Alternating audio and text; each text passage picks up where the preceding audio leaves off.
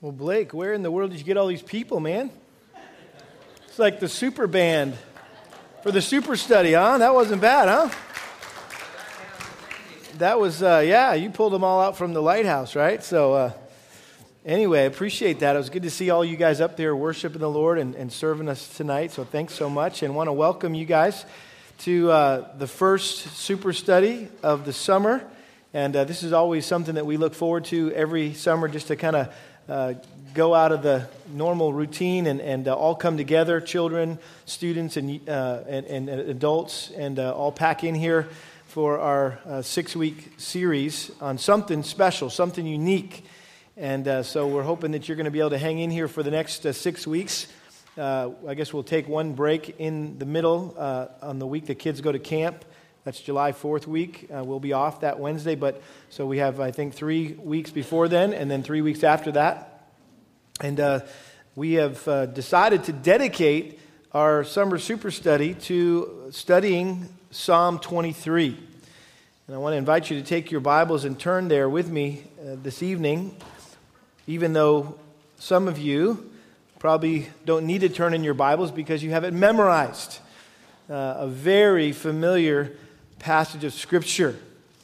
And tonight we're going to embark on what is arguably the most well known and most loved and most often quoted passage in the entire Bible Psalm 23. And let's go ahead and read it um, as I begin. Psalm 23. The Lord is my shepherd, I shall not want. He makes me lie down in green pastures. He leads me beside quiet waters. He restores my soul. He guides me in the paths of righteousness for his name's sake. Even though I walk through the valley of the shadow of death, I fear no evil, for you are with me. Your rod and your staff, they comfort me. You prepare a table before me in the presence of my enemies. You have anointed my head with oil. My cup overflows. Surely goodness and loving kindness will follow me all the days of my life, and I will dwell in the house of the Lord forever. Father, we come before you tonight as we embark on this study of this very familiar passage in your word. And Lord, I come before you very needy. Uh, Lord, I'm overwhelmed uh, to think about trying to explain and apply this powerful, this beautiful, this precious portion of your word that is truly beyond my comprehension and even beyond my experience. And I confess that to you. I want this to be my experience. And I trust that all of us would want this to be our experience. And so, Lord, as we take the time this summer to uh, think deeply, maybe more deeply about this psalm than we've ever thought before in our lives. That you would open up our minds to understand, our eyes to see, our emotions to feel, and Lord, to also our will to do, to put into practice the things that we see in this passage. And I just ask that you would be glorified and honored as the great shepherd of our soul. And we know ultimately that the only reason we can have a relationship with you is through Jesus Christ, who is depicted here in this psalm as well. And I pray we wouldn't miss him as we consider each one of these verses a week at a time, that Lord Christ would be lifted up. And as he's lifted up, he would all, draw all men to himself. We pray this in Jesus' name. Amen. Well, for several years now, I've been contemplating um, teaching a series on Psalm 23. Uh, Spurgeon called Psalm 23 the pearl of the Psalms, and he, along with other gifted preachers and, and authors throughout church history, have sought to expound uh, and illuminate the deep riches of this familiar psalm. One author has written this about the 23rd psalm. He said, From the moment it was penned 3,000 years ago, the 23rd psalm has been the world's best known and most beloved psalm. It's been engraved in the hearts of every generation from antiquity to modernity. It's been quoted across the centuries and through the millennia. Its words have blessed millions of sick rooms and thousands of classrooms. It's been quoted in hospitals, jails, homes, and churches, in open air rallies and underground meetings, in seasons of peace and in times of war. It's been whispered by the bedsides of sleepy children and spoken as the last words of dying convicts. It's the most memorized and memorialized passage in the Bible. Now, some of you may automatically assume if that is true, and it is, then there really is no need for anyone to preach or write anything else about Psalm 23 since everyone is already so familiar with it. However, I would submit to you that the fact that people are so familiar with Psalm 23 is the very reason why I think it requires a special series. Because it's possible to be so familiar with something that you take it for granted and you lose sight of how wonderful or how, how helpful it really is. Or worse, familiarity can lead to a false impression that we truly understand or appreciate something when we really don't. I'm sure we've all seen the Mona Lisa. Maybe not in the Louvre in Paris, right? We've seen it on the internet or seen it in a, in, a, in a, textbook, but we've all seen the Mona Lisa, which is considered to be the most famous painting of all time. And we're so familiar with it that we could easily look at it quickly and superficially, really at a glance, a quick glance, and miss so many of the subtle beauties and the details that Da Vinci wanted us to notice and appreciate when he painted it in its original. And I think in the same way, it's possible for those of us who have read uh, and prayed and memorized and quoted Psalm 23 for, for most of our lives to miss the beautiful truths that David wanted us to notice and appreciate when he originally wrote it. I agree with Robertson McQuilkin, who uh, was the longtime president of Columbia Bible College, now Columbia University. He said this in his little commentary on Psalm 23. He said, The 23rd Psalm is the best known chapter in the Bible and the least understood. It is the best loved chapter of the Bible and the least believed. Another author has said this, Peter Jeffery, a British pastor. He said the psalm, Psalm 23, is the prayer of many Christians, but it is the experience of very few. So, how do we make this our experience? We must certainly get beyond merely admiring the beauty of these words of David. There is no doubt that these are magnificent words that flow with an exquisite beauty, but what about the reality of them? The poetic beauty may do something for some cultural or aesthetic need that we have, but it does nothing for our soul. An ungodly man can be taken up with the beauty of the psalm, but our privilege as Christians is to experience the reality of the truth expressed here.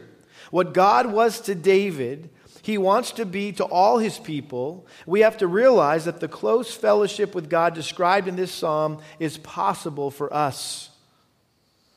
And so I think we need to ask ourselves some questions as we begin our study of Psalm 23. Are we actually experiencing the intimate, all satisfying relationship with God that David describes here in Psalm 23? Are you experiencing that? Intimate, all satisfying relationship with God. Am I experiencing that? Do, do we really believe that God is who David said he is and that he can do what David said he can do in your life, in our life? Do you believe that? Do you believe that he is who David says he is and that he can do what David said he can do? You may know Psalm 23 by heart. But my question tonight is do you know the God of Psalm 23 as your personal shepherd? You may know it by heart. You may know this psalm by heart. But do you truly know the God of Psalm 23 as your personal shepherd?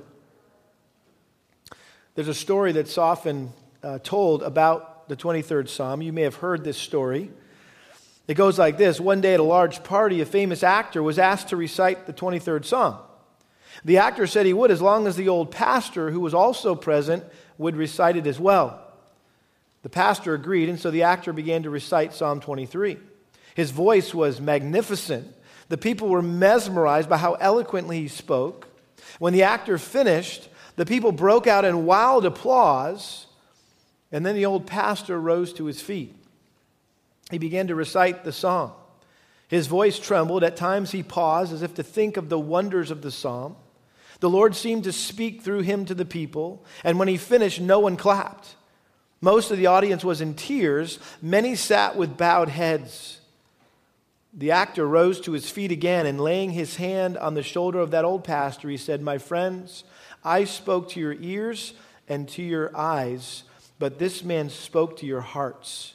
The difference between us is this I know the psalm, but this man knows the shepherd.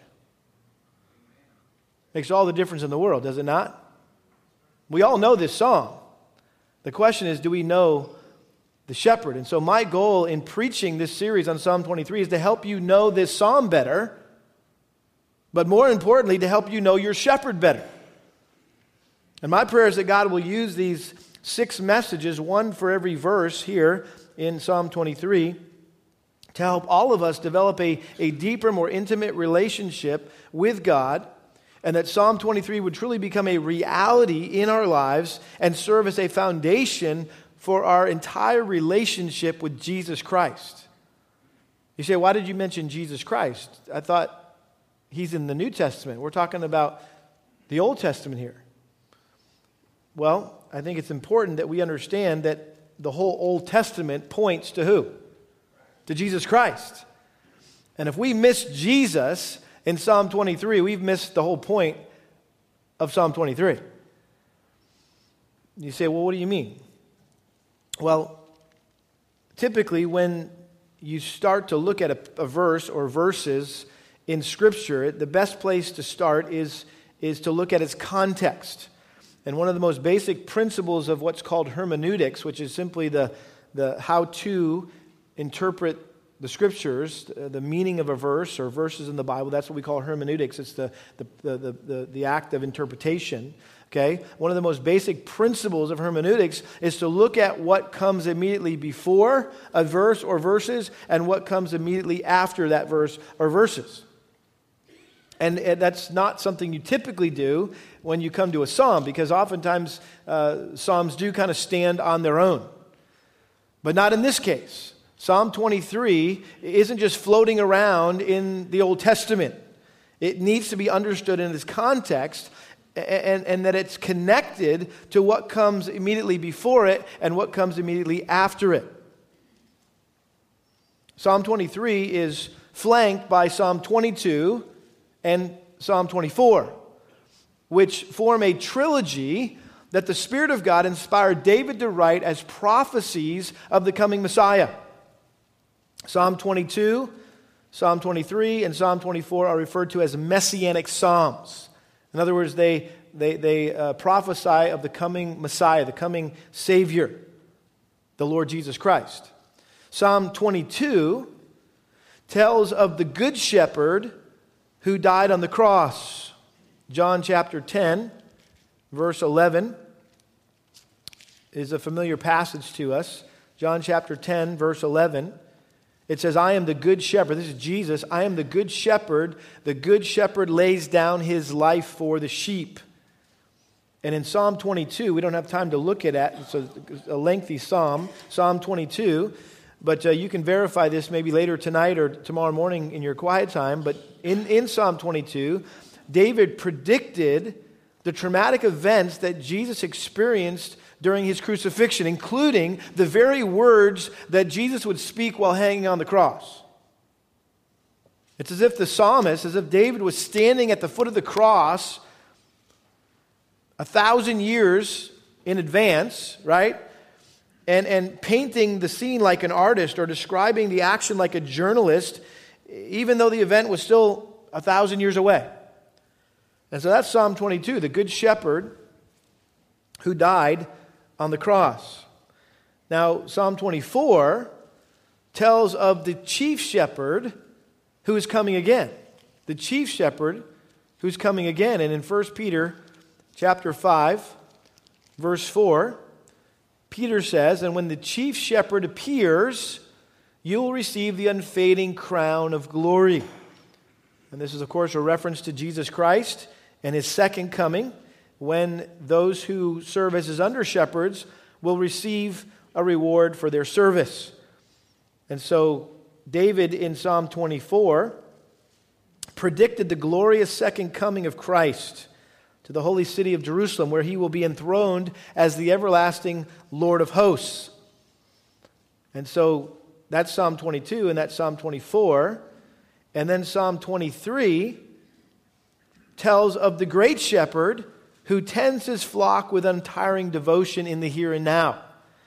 Um, Hebrews chapter 13, verse 20. Hebrews chapter 13, verse 20. Now, the God of peace, who brought up from the dead the great shepherd of the sheep through the blood of the eternal covenant, even Jesus our Lord, equip you in every good thing to do his work, to do his will, working in us that which is pleasing in his sight through Jesus Christ, to whom be the glory forever and ever. Amen.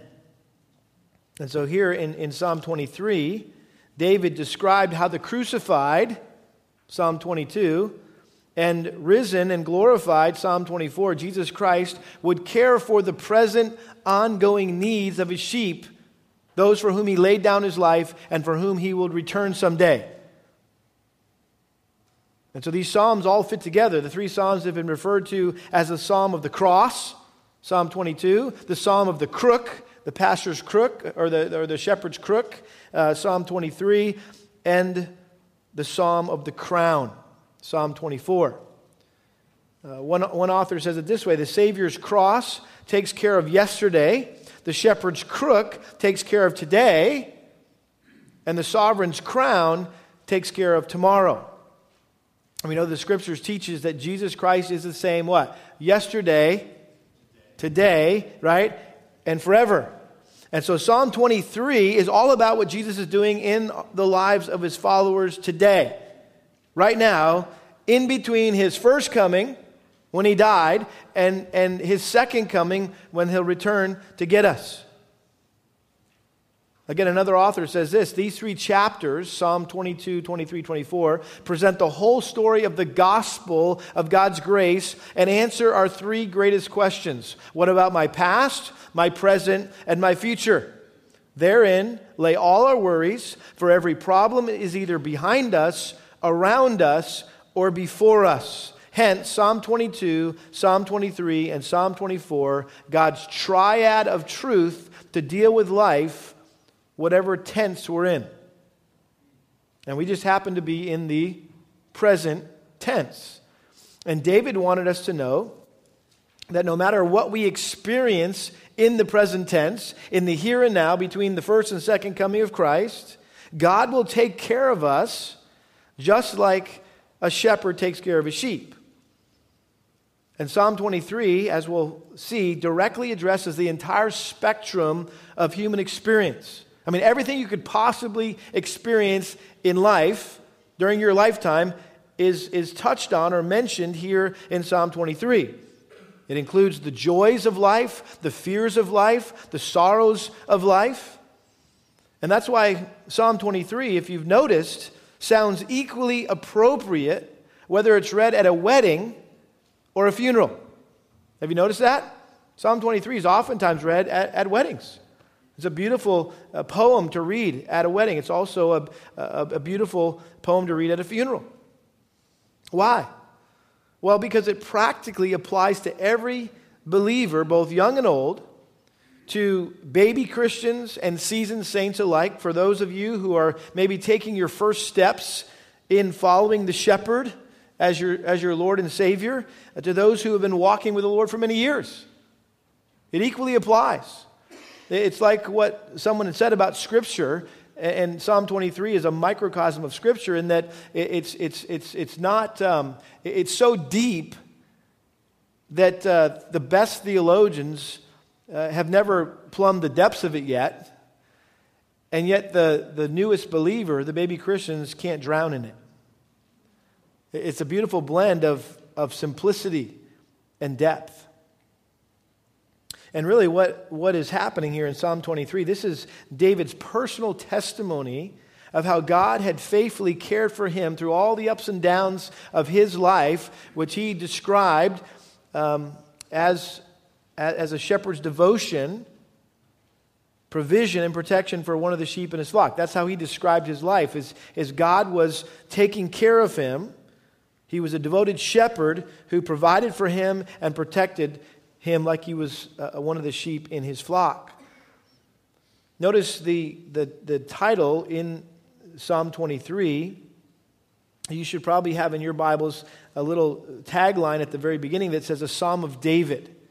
And the way that it's put in the English Bibles, in our Bibles, it looks like maybe it was just added as a title, but that was actually, that phrase, a Psalm of David, is actually in the original Hebrew. So it's really part of the first verse, if you will. And I think this is important that we look at this just for a moment. It says a psalm of David. A psalm, we know, is a song, a song to be sung. So Psalm 23 isn't a prayer, but it's a song.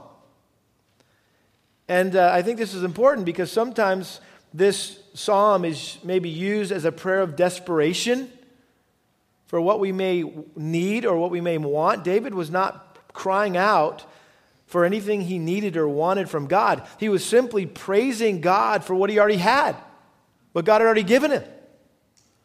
He was not asking God to do these things for him, but he was thanking God that he already is his shepherd. He was already doing these things. And so he's simply delighting in the fact that he was the object of God's tender care. I don't know if we got our title slide up there. I chose that word, that first word of a subtitle there very strategically, uh, that this is not really anything but delighting in. This is what this psalm is all about. It's about delighting in the great shepherd of our soul. Delighting, just, just, just merely delighting in him, not doing anything. Do you get that? Not doing anything other than delighting in, in the great shepherd of our soul. But at the same time, as we're going to see, there's also uh, an a sense of him depending on, on the great shepherd of his soul, right? It was more than just delighting in, he was depending on the great shepherd of our soul. And so I think that title really captures the essence of Psalm 23 that there's a delighting and there's a depending going on simultaneously here. But delighting must come first. Now, different commentators give different reasons why they think David wrote this either at the beginning of his life or the end of his life. I think it's, it, it seems most likely that David wrote this at the end of his life. I don't think that this uh, that David was inspired to write this song while he was lying on his back in a pasture somewhere, you know, tending his family's sheep as a young teenager. It could have been right? Because we know that's what he was as a young teenager. He was a shepherd boy. But I think it's more likely that he wrote this later in life, maybe sitting in his throne room or in his study as he, as he looked back over his life, as he contemplated his life after he'd carried many burdens, as, after he had fought many battles. And uh, we don't have time to give a a lengthy biographical sketch of David other than just simply to say that we know that David was a man of great faith, but he was also a man of great failure, was he not? I mean, he was filled with the same kind of conflicting passions and bewildering problems as we have. I mean, this man after God's own heart, right, slew the giant Goliath. He was a faithful friend to Jonathan. He was a gifted musician. He was an able ruler. At the same time, he was a fugitive, he was an adulterer, he was a murderer. He had to actually watch uh, one of his uh, children die just a few days or weeks old. He even had to deal with a rebellious son uh, who, who rebelled against him in his, in his later years and actually had one of his generals kill his son. And so all that to say, David experienced just about anything you could think of, anything you've gone through, and more. That's David. And I think the reason why we, we love the Psalms is because we can relate to the Psalms, can't we? The, the, the, the, the, the emotions that are there, the, the thoughts that are there, the struggles that are there, the emotions that are there. Especially whenever the Psalms talk about sin, right? We can definitely relate with that. And so here's David, I think, at the end of his life, looking back over God's care for him. F.B. Meyer, who was a contemporary of, of D.L. Moody back in the late 19th century, early 20th century, he was a, a preacher in England. And he's written a little book called The Shepherd's Psalm. And it's just, uh, I felt like just getting up here and reading it to you. It was just so beautiful and powerful, the way he just articulated so many neat truths. Um, so you're probably going to hear me quoting from him a lot in this series. But listen to what he said about the timing of this, of the writing of this psalm. He said this there is a strength, a maturity, a depth which are not wholly compatible with tender youth, and seem rather to betoken the touch of a man who, amid the many varied experiences of human life, has fully tested the shepherd graces of the Lord of whom he sings. David the king did not forget David the shepherd boy. He composed this psalm in which the mature experience of his manhood blends with the vivid memory of a boyhood spent among the sheep. I think it's well said, right? That, that yes, David was older in life. He was now as the king, but he never forgot his days as a shepherd boy. And this psalm kind of blends those things together.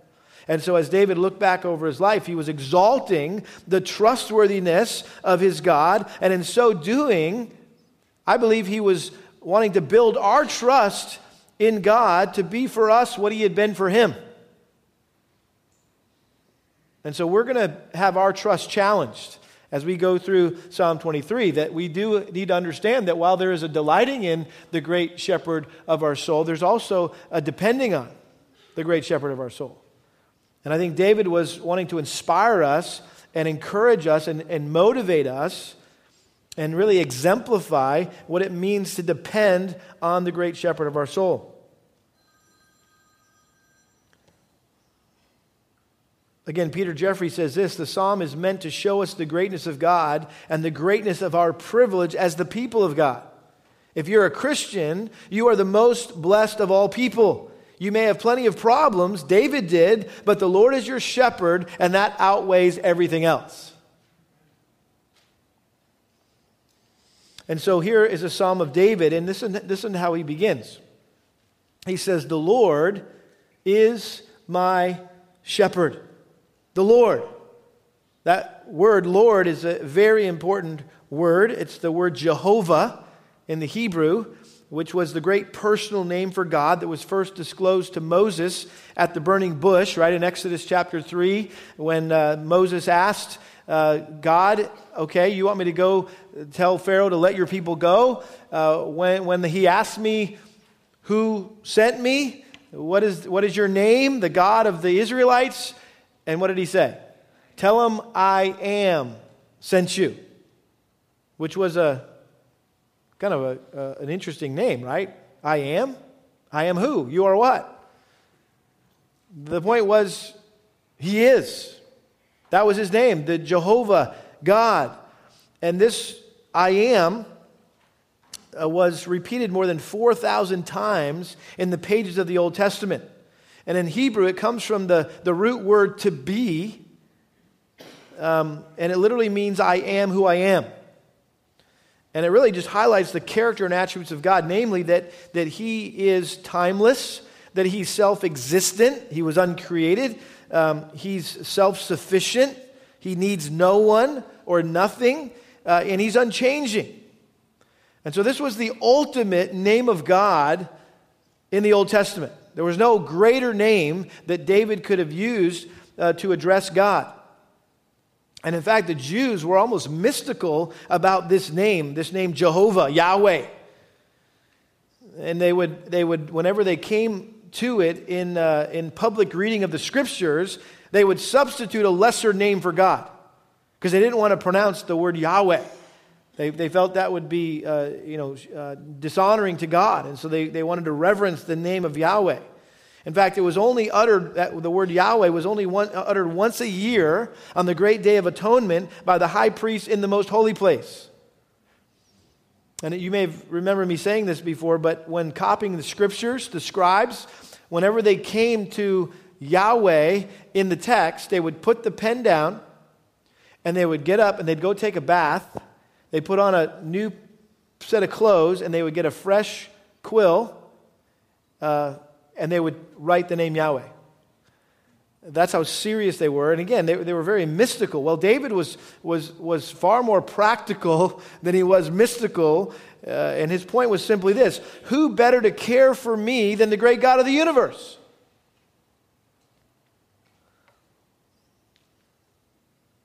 And someone has said this the staggering fact remains that Christ the creator of such an enormous universe of overwhelming magnitude, deigns to call himself my shepherd and invites me to consider myself his sheep, his special object of affection and attention. Who better could care for me? What's more, sheep can't care for themselves. They require more attention and more meticulous care than any other class of livestock. Um, there's no other animal that God created that is more like us than sheep. Sheep are dirty, they're defenseless, they're directionless, they're undiscerning, they're dumb. And they're prone to sickness, they're prone to stray, and they're easy prey. And yet, the great God of the universe has stooped down to take care of you and me like a shepherd cares for sheep. Notice he says, The Lord is my shepherd. Now, anybody who read this in David's day, right, the Israelites, there was an instant connect, right? Oh, yeah, we get that. Because every day they woke up and they went outside and they saw shepherds, they saw sheep, right? That's just their culture, their agricultural uh, uh, community and, and, culture. But um, so they were all familiar with this. Uh, it was just a, an integral part of their agrarian uh, society in which they lived. But to us, a shepherd tending a flock of sheep is really kind of an antiquated image belonging to some quaint rural village in New Zealand, right? I just was there and I saw these quaint hillsides with, dotted with sheep. And those of us who are unfamiliar with subjects like livestock and crops and fruit and wildlife, we can miss much of the truth taught in God's Word. I was reminded of this uh, uh, just uh, several months ago. I had breakfast with one of our elders, um, Tyler Jacobs, and we were sitting at Montgomery Steakhouse, and uh, we were talking about cows. And I just asked him some questions about cows, and he started to really confuse me because he started talking about cows and heifers and steers and, and, um, and, and there was another, and bulls, yeah, bulls, and, and, and so, well, time out, time out. And then, and then cattle, cattle, he threw cattle in there. And I was like, well, wait a minute. Whenever I drove by a field of cows, I would always say, look at all those cows.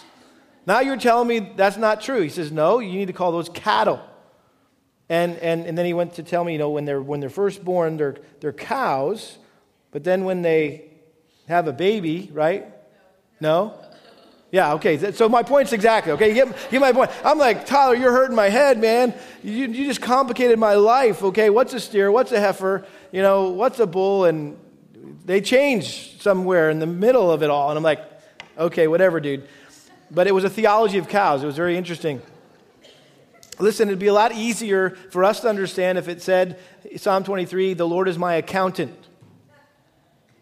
or the Lord is my mechanic the Lord is my coach. The Lord is my teacher, right? These are things that we relate to. Um, it'd be easier for us to understand. But listen, there is no other profession that more accurately depicts our relationship with God than that of a shepherd caring for sheep. And, and I think we need to understand this that in ancient cultures, a shepherd was considered the lowliest of all position, uh, uh positions or professions. Um, that's why it was so amazing that, that the first people that God announced the birth of his son were some shepherds watching their sheep by night, right? Um, God was making a point there. And so this was the like this was the bottom of the rung, okay? This is this is, you didn't want to be a shepherd. I mean, if a family needed someone to watch the, the sheep, the duty would fall to who? The youngest son, right? That's, what, that, that's where David was, right? When, when Samuel came to anoint the next king, right? And, and all the other sons of Jethro were there in the house, but David was out t- taking care of the flock. Yeah, Jesse, thank you. And so David had the unpleasant task of living with the sheep 24 hours a day, task of caring for them uh, was unending uh, because a shepherd was responsible to lead the sheep, feed the sheep, uh, comfort the sheep, guard the sheep, protect the sheep, rescue the sheep, minister to the sheep, fix their wounds, um, rescue them. Uh, and this was a day and night, summer and winter, fair weather, bad weather type of thing. And the survival of the flock of sheep ultimately depended on the shepherd doing his job. And if the shepherd didn't do his job, the sheep would not survive.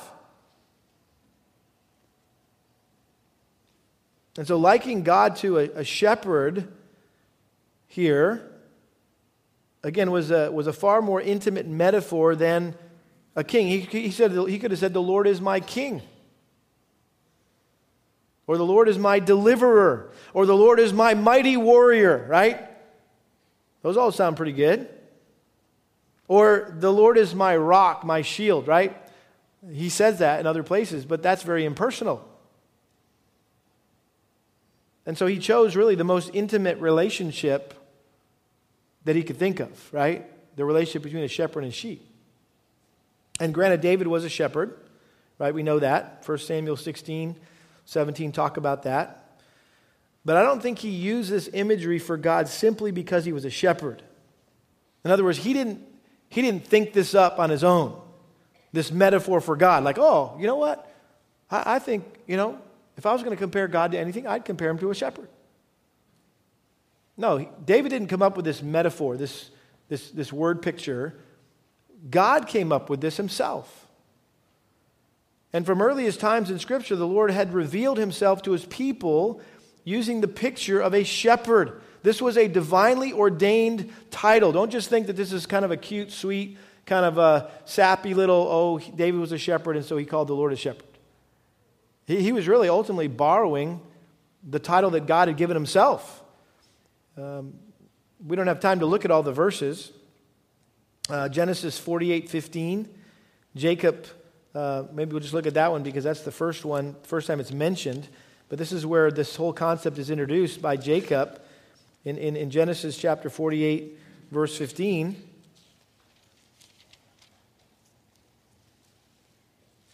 Jacob blessed Joseph, this was before he died, and said, The God before whom my fathers Abraham and Isaac walked, the God who has been my what? Shepherd all my life to this day. It's mentioned again in Isaiah, or excuse me, in Genesis 49 24. Um, Moses mentioned or called or referred to God as Israel's shepherd, Deuteronomy chapter 32. Um, this is not the only psalm that talks about God as the shepherd. Psalm 28, verse 9 Save your people and bless your inheritance. By, be their shepherd also and carry them forever. Multiple times in the Psalms, he refers to God as the shepherd. How about this one? This is probably a familiar one Psalm 95, verses 6 and 7.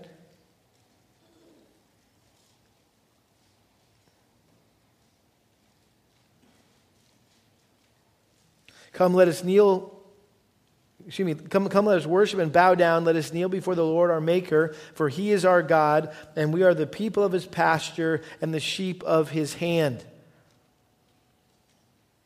And Psalm 100, verse 3 is another familiar. Know the Lord himself is God. It is he who has made us and not we ourselves. We are his people and the sheep of his pasture.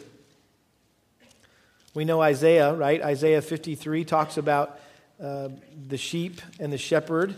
Isaiah 53, verse 6. All of us, like sheep, have gone astray.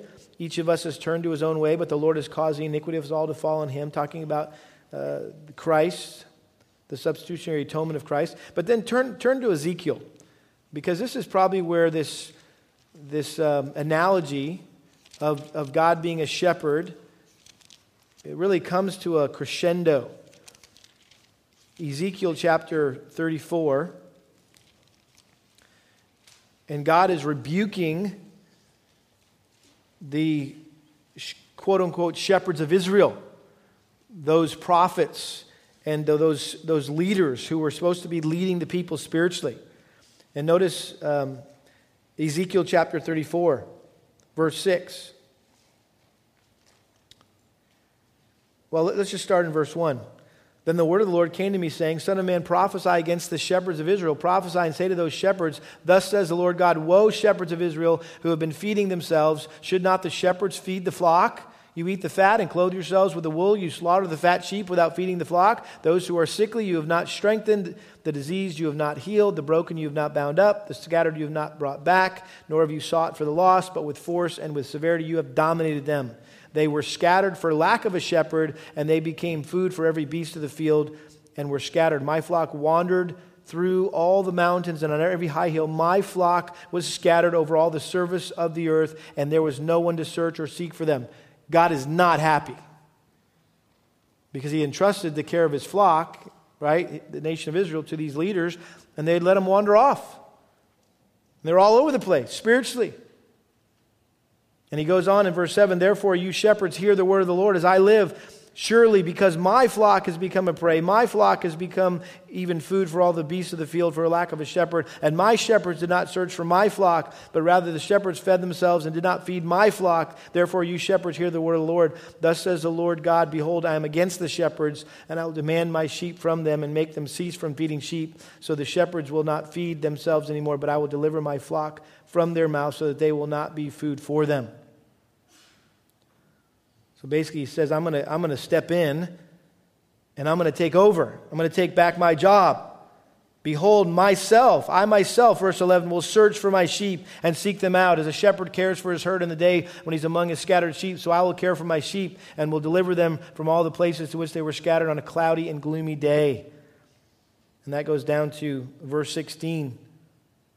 But then notice, jump down to verse 23. Well, look, look at verse 20, 22. Therefore, I will deliver my flock, and they will no longer be a prey, and I will judge between one sheep and another. Then check this out. Verse 23 Then I will set over them one shepherd, my servant David, and he will feed them. He will feed them himself and be their shepherd, and I, the Lord, will be their God, and my servant David will be prince among them. I, the Lord, have spoken. So, in contrast to the bad shepherds, right? God stepped in and said, I'm going to take back my role as the shepherd, the chief shepherd, and I'm going to pull the nation of Israel back together again, and then I'm going to set over them one shepherd. You guys are a bunch of knuckleheads. I don't trust you, right? You failed. So I'm going to appoint one shepherd, my servant David, and he will feed them, and he will feed them himself and be their shepherd. And I, the Lord, will be their God, and my servant David will be prince among them. I, the Lord, have spoken. Now, is he talking about David, David? Who's he talking about there? He's talking about the son of David, right? His heir, the, the Messiah, Jesus Christ. And so, in contrast, again, to these bad shepherds, one day God promised to send the good shepherd. Not just a good shepherd, right? But the good shepherd. And so Jesus Christ is that perfect shepherd that God promised to raise up to care for his people who he would lay his life down for. And let me just read for you some passages in the New Testament just to show you how Jesus is clearly the fulfillment of that prophecy in Ezekiel chapter 34. Matthew chapter 2 Verse 5 They said to him in Bethlehem of Judea, For this is what has been written by the prophet, And you, Bethlehem, land of Judah, and by no means least among the leaders of Judah, for out of you shall come forth a ruler who will shepherd my people Israel. Talking about Jesus Christ. Um, how about Matthew chapter 9, verse 36? This was Jesus' heart. Seeing the people, he felt compassion for them because they were distressed and dispirited like what? Sheep without a shepherd. And then, of course, you've got John chapter 10. I've already read that. Um, we don't have time to read it in its entirety, but that whole section uh, is, is the parable of the Good Shepherd, verses 1 uh, all the way to, to verse 17. And um, Jesus just uh, takes on the whole analogy and applies the whole analogy of the shepherd to himself. Basically, I am the, the shepherd that, that Jesus talked about. And again, 1 Peter 5 4, we already looked at that, the great shepherd, right? Um, I read it earlier, 1 Peter chapter 5, just talking about Jesus. And when the chief shepherd appears, you'll receive the unfading crown of glory. Hebrews 13 20. Uh, already read that. But again, another reference to, to Jesus Christ. Now, the God of peace who brought us from the dead, the great shepherd of the sheep. And we see in, in Zechariah 13 7. This is an interesting verse, if you can find it. Zechariah, right? It's kind of in the sticky pages of the Old Testament. Zechariah chapter uh, 13, verse 7. Listen to what it says. Awake, O sword, against my shepherd and against the man, my associate, declares the Lord of hosts. Strike the shepherd that the sheep may be scattered, and I will turn my hand against the little ones. Guess who quoted that before he died? Jesus. That was a reference to him being uh, crucified. So, all that to say, we're back in Psalm 23 that ultimately the shepherd here is fulfilled or, or foreshadowed and fulfilled in who? Jesus Christ. Psalm 23 the Lord is my shepherd. Let's not miss that little word there, my. My shepherd. The Lord is my shepherd. You didn't use personal pronouns a whole lot uh, in the Old Testament. Whenever you talked about God, it was always our. The Lord is our shepherd. No, David said, The Lord is my shepherd. And notice all the personal pronouns here. The Lord is my shepherd. I shall not want. He makes me lie down in green pastures. He leads me besides quiet waters. He restores my soul. He guides me in the path of righteousness for his name's sake. Even though I walk through the valley of the shadow of death, I fear no evil, for you are with me. Your rod and your staff, they comfort me. You prepare a table before me in the presence of my enemies, my enemies, right? You've anointed my head with oil. My cup overflows. Surely goodness and loving kindness will follow me all the days of my life, and I will dwell in the house of the Lord forever. Listen, all that to say, not everyone can come to Psalm 23 to find peace, comfort, and hope in life. This psalm only applies to those who are his sheep, not goats. Right? There's sheep and goats in this world. This, this doesn't apply to goats, this applies to sheep. The only, the only people who can say, The Lord is my shepherd, are those who God has made, who God has made his sheep through his divine love and electing grace. I don't have time to read it, but there was a, one commentator that was very helpful in, in talking about the doctrine of election here, in, even in Psalm 23. That when, when uh, no sheep picks what flock they're in, you don't go to the market, right? And the, the shepherd doesn't walk through the marketplace and wait for the sheep to go, meh, meh, right? And call out like he wants to be in my flock. Oh, oh I'll pick you then because you're, you're calling out to me. I'm going to I'm gonna pick. No, he says, I want you, and I want you, and I want you, and I want you, right? The shepherd chooses his sheep. And so, in order for God to be your shepherd, Christ must be your Savior. You say, How do I know? How, how do I know if Christ is my Savior? How do I know if this psalm applies to me? And I can actually apply it to myself. Well, John chapter 10, in this whole context of Jesus being the good shepherd, he says this My sheep hear my voice, and I know them, and they follow me. How do you know if you're one of Christ's sheep? Well, you hear his voice, and you follow him. You do what he says you obey. Not perfectly, right? I don't obey perfectly.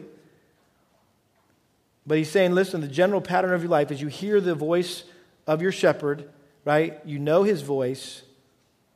And, I, and, and he says, I know you because you follow me. It's obvious that you're one of my sheep because you follow me. You're not just out there wandering around doing your own thing, and I have to come out and get you all the time. And I have to beat you into submission, right? To, to, to, to obey. No, you, you follow me. That's how you know if you're one of Christ's sheep. Again, Robertson McQuilkin says this If the orphan cry of anguish, My God, my God, why have you forsaken me, had never been uttered by the Son of God, then the words, The Lord is my shepherd, I shall not want, never could have been uttered by any man. Do you get that? The first step toward enjoying the provision of the psalm of life is to receive eternal life through faith in the crucified, risen Savior. It is the death and resurrection of Jesus Christ set forth in Psalm 22 that make possible for us the Christian life set forth in the 23rd Psalm. So again, we have to see all this in connection, right? So only a Christian can delight in the fact that the Lord is my shepherd.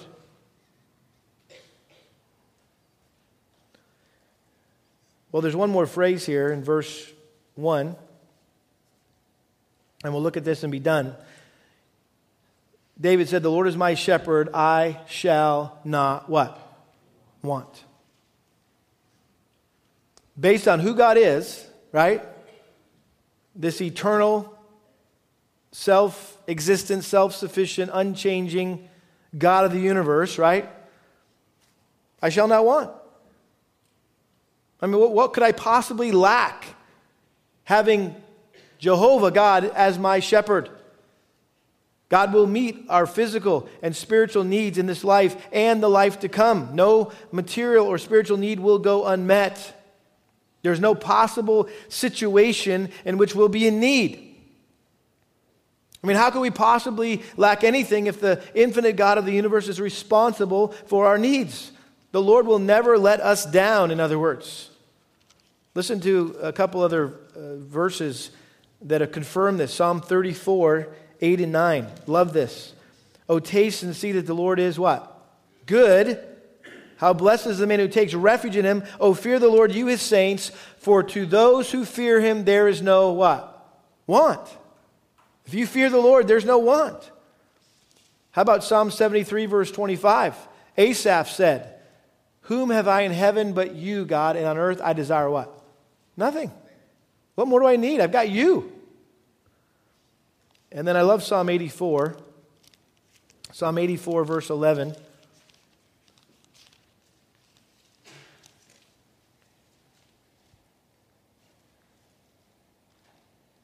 For the Lord God is a sun and shield. The Lord gives grace and glory. No good thing does he withhold from those who walk uprightly. Listen, you're not missing out on anything. God's not holding out on you, holding back anything from you. If you are walking uprightly, if you're honoring him, right?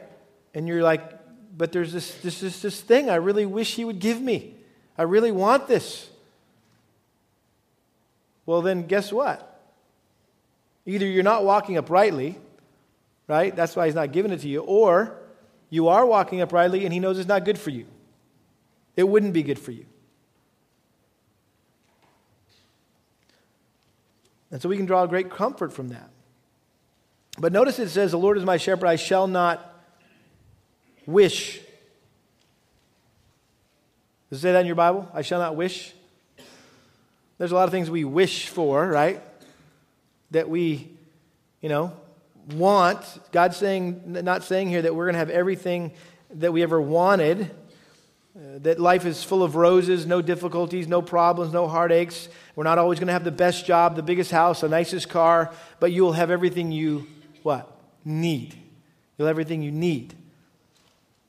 You can have the confidence that you will never go without. Matthew 6:33 Seek first his kingdom and his righteousness and all these things will be added unto you as well. The whole context there is about worrying and fretting about what you're going to eat and what you're going to wear and where you're going to live. Do you realize that worrying which is by the way the opposite of depending, right? Not trusting. What's the opposite of, of, of not trusting? It's worrying. And so worrying is sin. It's the sin of not trusting God. And whenever we worry or worse, complain, we're failing to trust God. In fact, we're insulting God. I'll never forget on our refrigerator growing up, my mom kept this little index card with this little handwritten quote. And uh, whenever we complained, usually at the dinner table, about something we were having to eat, right, and we start to complain, and uh, my mom would snap her fingers. We'd have to jump up out of the chair and go over to the refrigerator and stand there and read this little quote which basically said, the first, I just remember the first line. I don't remember what the rest of it said. All I remember is it says, complaining is an insult to God. I don't know how many times I had to read that thing. But it's burned into my psyches because I had to stand in front of that refrigerator countless times reading it out loud so my mom could hear it, right? Complaining is an insult to God. So, what's the key here? The Lord is my shepherd, I shall not want. I think the issue here is what? Contentment. There's contentment here. Like Paul said in Philippians chapter 4, he had learned to be content, right? In whatever circumstances he found himself. Why? Because he could do all things through Christ who strengthened him. And he said, My God shall supply all your wishes, all your wants, no, all your needs according to his riches in Christ Jesus. Hebrews chapter 13 Verse 5 Make sure that your character is free from the love of money, being content with what you have, for he himself has said, I will never desert you, nor will I ever forsake you. Someone wrote this Contentment should be the hallmark of the man or woman who has put his or, his or her affairs in the hands of God. That should be the hallmark of a Christian. Christian and contentment go together. And so we should be able to pray like the Puritan who sat down to a meal of bread and water and bowed his head and say, All this and Jesus too. What a precious prayer, right? All this, which wasn't a much, right? But he was content, and Jesus too. Some of the reason why this is not our experience, the Lord is my shepherd, I shall not want. It was David's experience.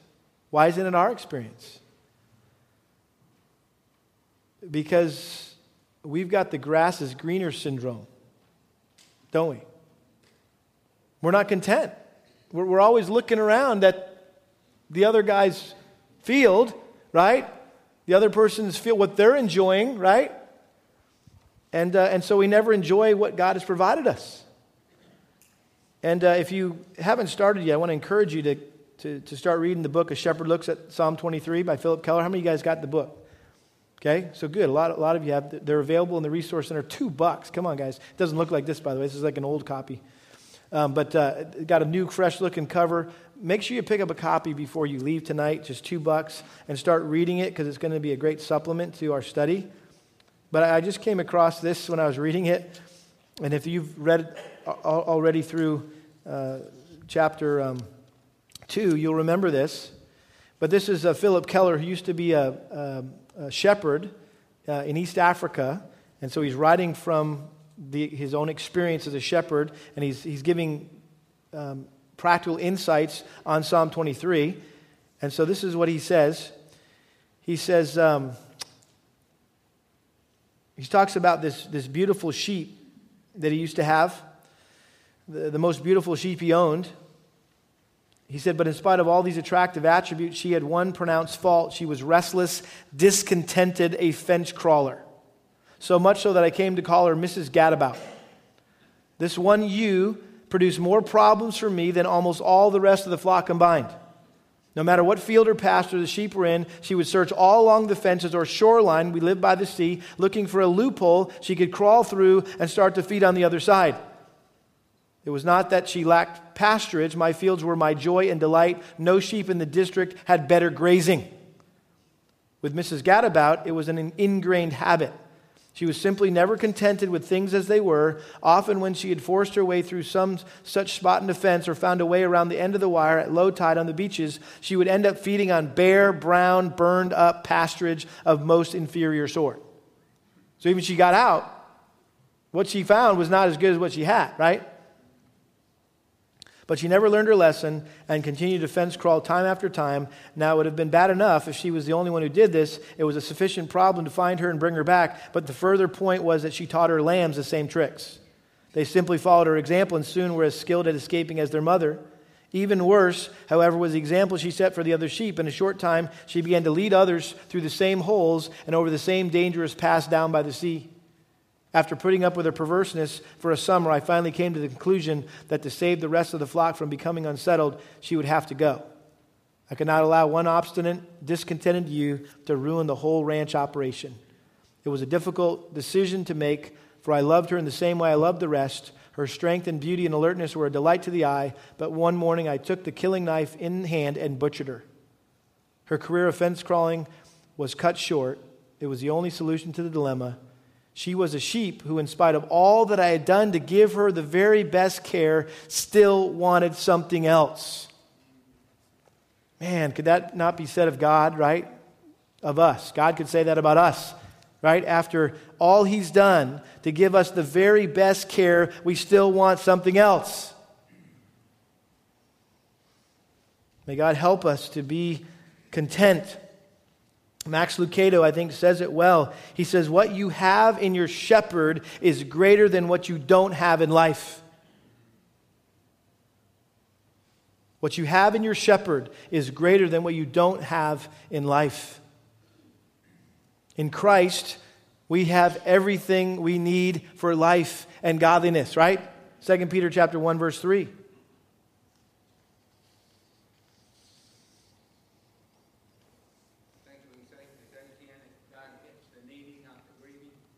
I think that's fair.